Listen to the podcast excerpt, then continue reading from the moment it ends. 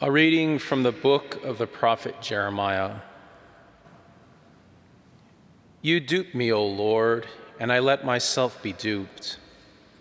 You were too strong for me, and you triumphed. All the day I am an object of laughter. Everyone mocks me. Whenever I speak, I must cry out. Violence and outrage is my message. The word of the Lord has brought me derision and reproach all the day. I say to myself, I will not mention him. I will speak in his name no more. But then it becomes like fire burning in my heart, imprisoned in my bones. I grow weary holding it in. I cannot endure it. Verbum Domini.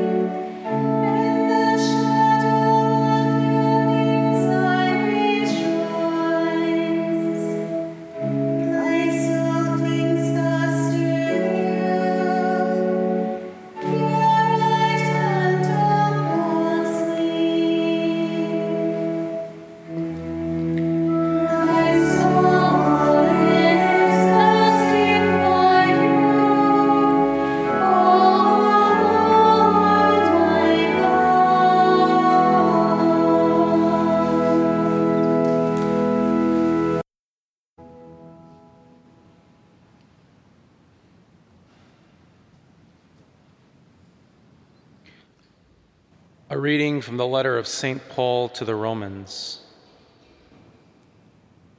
I urge you, brothers and sisters, by the mercies of God, to offer your bodies as a living sacrifice, holy and pleasing to God, your spiritual worship. Do not conform yourselves to this age, but be transformed by the renewal of your mind, that you may discern what is the will of God, what is good and pleasing and perfect. Verbum Domini.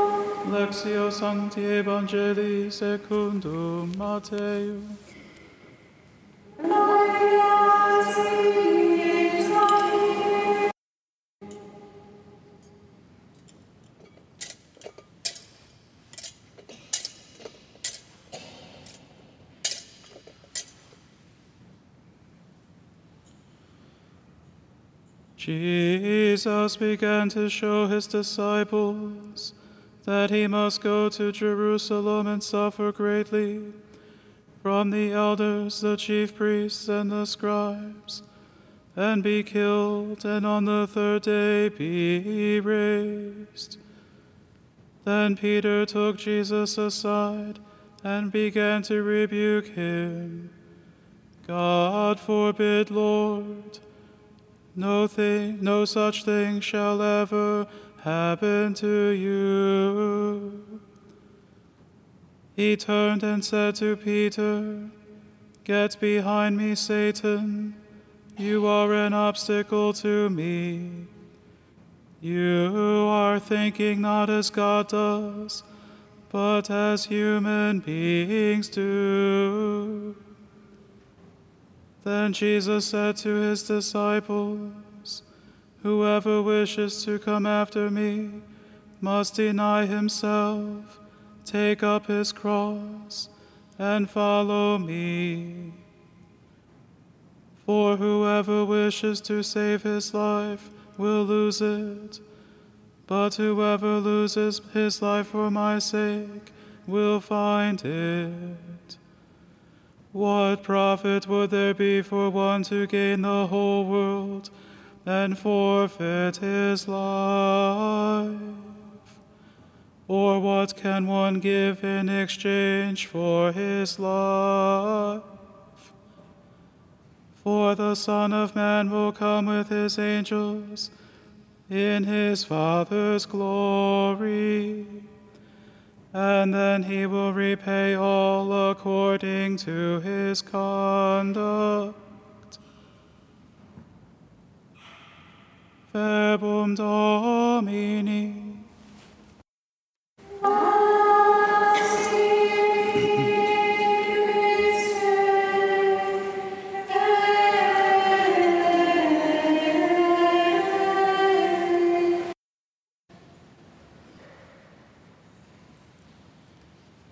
My father was not raised Catholic. He was raised in the Moravian Church, which is one of the oldest Protestant sects that predates even Luther and Calvin. Whenever I tell people that he's from the Moravian Church, they'll ask, what is that? And it actually predates a lot of the Protestant reformers. And my father became Catholic much later in life because he was a seeker after the truth. He read the Bible daily and was an avid reader of all sorts of biblical, Christian, evangelical literature. And his small library of books was made readily available on his bookshelf to anyone who was interested. And I remember looking at these books from time to time, just looking at the covers, and taking one every now and then to either read it or just kind of flip through it. And most of the books were written by Protestant authors or evangelical authors, except for two. One was The Imitation of Christ, and the other always grabbed my attention due to its striking cover. It featured a work of art by the Spanish artist Salvador Dalí and depicted Christ on the cross, but with a perspective looking somewhat down on the cross from above. Seeing the crucified Christ from above. And the book was Life of Christ by Archbishop Fulton Sheen. And although I was always drawn to this book, I never picked it up to read it until becoming Catholic. I never even realized that Fulton Sheen was a Catholic until I came into the church. So I was surprised that my dad actually had a Catholic book in his library. And it remains one of my favorite books on the life of Christ ever written. And Bishop Sheen writes about the life of Christ with the specter of the cross extending over his entire life. That the cross was there even right from the beginning, from his birth. Sheen writes in the very first chapter of his book, every other person who ever came into this world, came into it to live. He came into it to die. And with respect to today's gospel reading, Bishop Sheen writes, the cross was the reason of his coming. Now he made it the earmark of his followers. He did not make Christianity easy, for he implied not only must there be a voluntary renouncement of everything that hindered likeness with him, but also there must be the suffering, shame, and death of the cross. They did not have to blaze a trail of sacrifice for the sacrifice themselves, but merely to follow his tracks zealously as the man of sorrow. No disciple is called to the task that is untried. He had taken the cross first. Only those who were willing to be crucified with him could be saved by the merits of his death, and only those who bore a cross could ever really understand him. Our weak, fallen human nature recoils at the thought of suffering. The more that we are given over to the pleasures and the sins of the flesh, the more likely we are to run away from suffering as quick and as easily as we can. And ordinary human beings do not run headfirst into suffering, but they do everything they can to avoid it, including building up all sorts of defenses. Whether physical defenses or psychological defenses.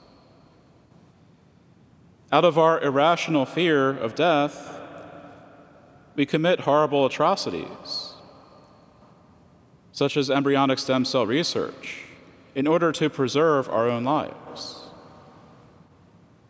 Rather than sacrifice ourselves, we sacrifice the poor, the weak, the vulnerable, the elderly, and the unborn. Yet suffering and death are themselves punishments inflicted upon us in this life, owing to original sin and our own personal sin. No matter what we do in this life, all of us are going to experience these things, suffering and death. It's part of the package because of our sin. They are the price that we pay for sin. Yet both are entirely meaningless in this life without a deep, abiding sense of trust in God and knowledge of his love and mercy. We cannot make sense of suffering and death without knowledge of the cross. Jesus shows us through the cross that the way to eternal life is not by gaining or conquering the world, but by giving up our own lives. Jesus is the Son of the living God and has all the power in the universe. He could wipe out his enemies with the snap of his fingers. Yet he chooses the lowly, meek path of humiliation, suffering, and death. He proves his love for us once and for all by giving his life on the cross for our salvation, thus calling all Christians to take up their own crosses and to follow after him, and not to expect anything different. Peter had recognized Jesus as the Christ, the Messiah, by the grace of God, and so he was given the authority of the papacy. Yet he still had only the thinking of mere human beings and had not yet put on the mind of Christ. As St. Paul says today in Romans, "Do not conform yourselves to this age, but be transformed by the renewal of your mind." Peter perceived Christ in a human sense, a merely human sense, as a mighty conqueror, rather than in a divine sense as a mild redeemer. He still had not learned that spiritual enemies must be combated with spiritual weapons. Such enemies wage war in our interior life, and they tempt us to sin. That's what really hurts us in the spiritual life, is sin. These enemies are not overcome with physical warfare, but with humility. Christ does not exert his lordship over others, over his people, but rather he serves his people.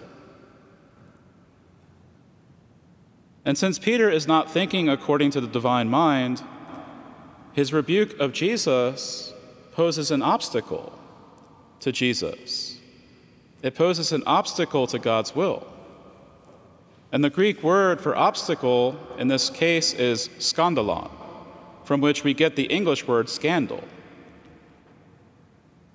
A scandal is literally a stumbling block that is meant to trip someone up.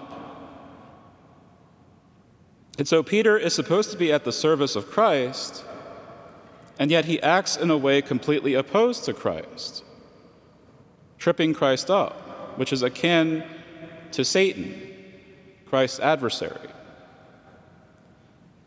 And so after issuing a stinging rebuke to Peter, calling him Satan, Jesus explains to his disciples that the cross is the only way to salvation. Not through physical conquest, but the cross. And if Jesus is going by way of the cross to gain our salvation, then his disciples should expect to choose the same path out of love for Christ. If the cross is good enough for Jesus, it should be good enough for his followers, for his disciples. Jesus clearly teaches that the way of the cross is a choice, which we take up out of our love for him. We freely choose it, and in freely choosing it, we then receive the reward. But we have to choose the cross. That's the paradox. He says, whoever wishes or wills to come after me. You know, we can always choose the easy life. That's always an option that's before us, to choose the easy life, to try to make a lot of money, gain a lot of power and prestige, surround ourselves with all sorts of luxuries and pleasures and try to avoid as much suffering as possible. That's always a choice in this life. Yet none of these things can buy eternal happiness. Just ask those Hollywood actors who have everything and end up committing suicide.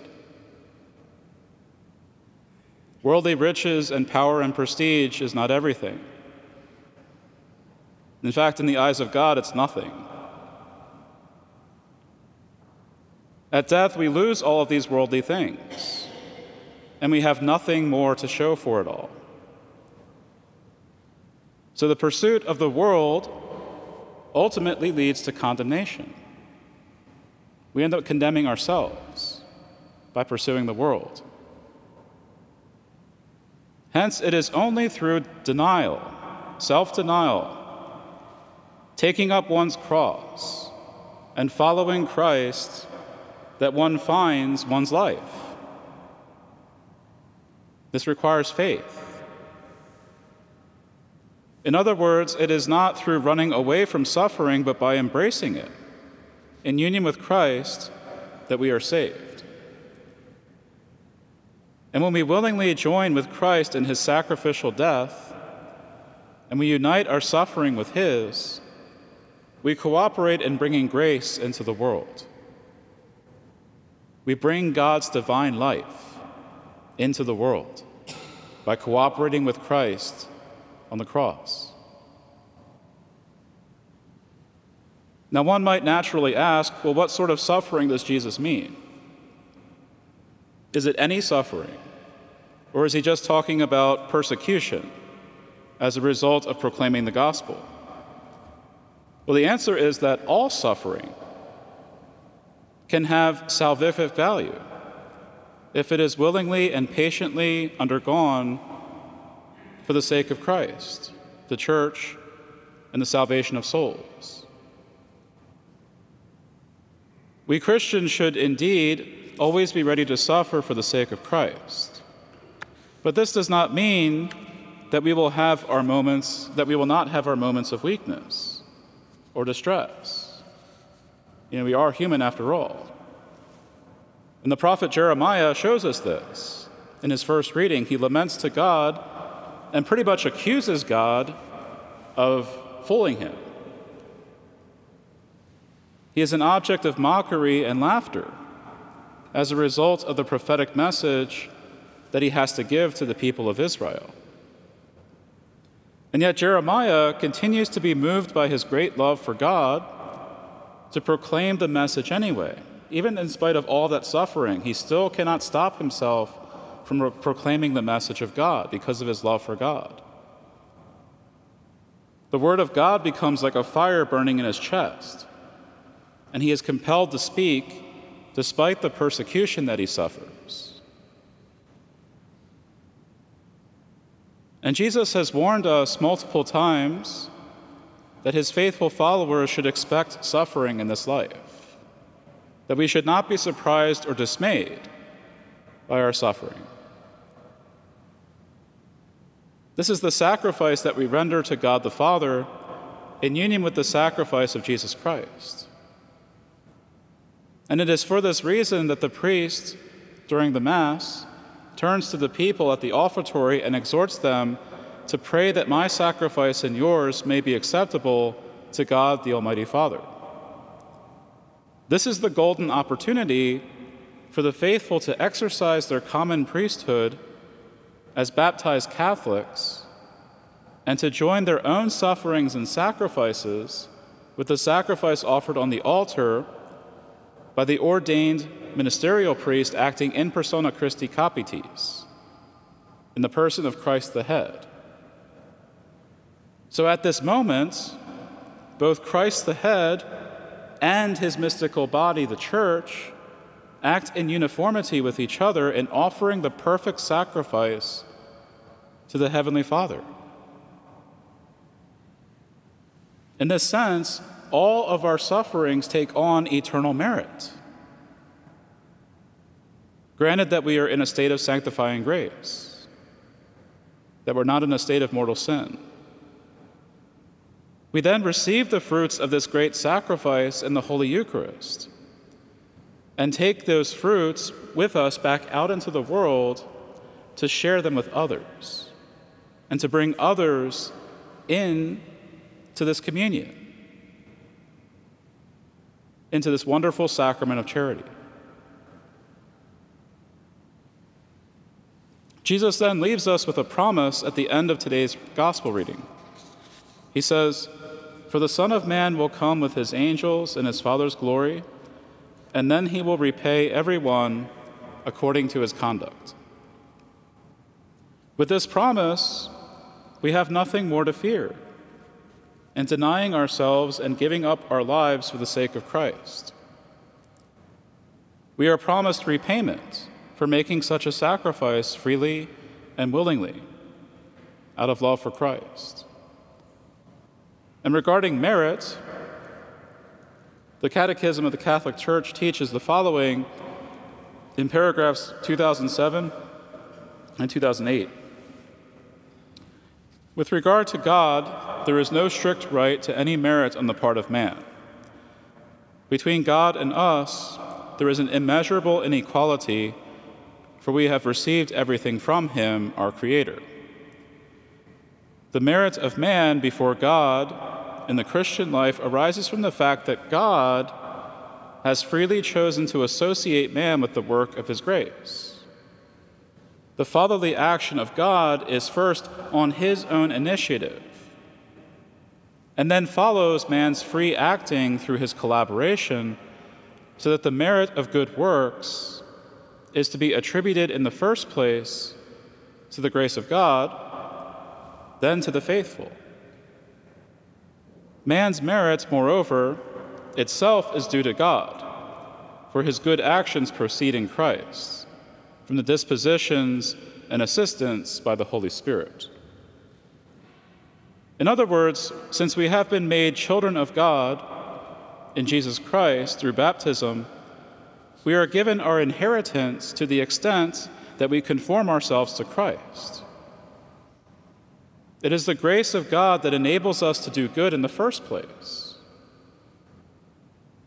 Hence, God rewards us for the good that we do by his grace.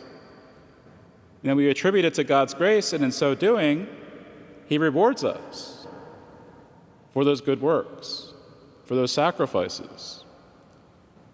God is not obligated, absolutely speaking, strictly speaking, to reward us, but he does so out of his generosity,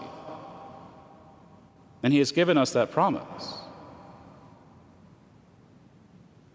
Once again, the thought of taking up a cross is obviously not naturally appealing to us as human beings. We recoil at the thought of suffering. And so taking up our cross is a daily process of dying to oneself, engaging in daily prayer, making little sacrifices and acts of mortification throughout the day. Every day presents us with new opportunities to deny ourselves. Every day. That could be eating a little less at meals, if we have a tendency to eat larger portions. Not snapping back at the person who has insulted us, not personally attacking another person for any reason, even if they hurt us first, accepting mockery without becoming disturbed, accepting correction without talking back or complaining, making an effort to spend additional time in prayer or spiritual reading, reading sacred scripture, and looking for ways to perform works of charity for our family and for our neighbor. We need only keep our eyes open and seek ways in which we might humble ourselves. Those opportunities are presented to us every single day. And we also keep in mind the wonderful promise of our Lord, that it is those who lose their lives for the sake of Christ who will find it once again in the resurrection to the new life on the last day.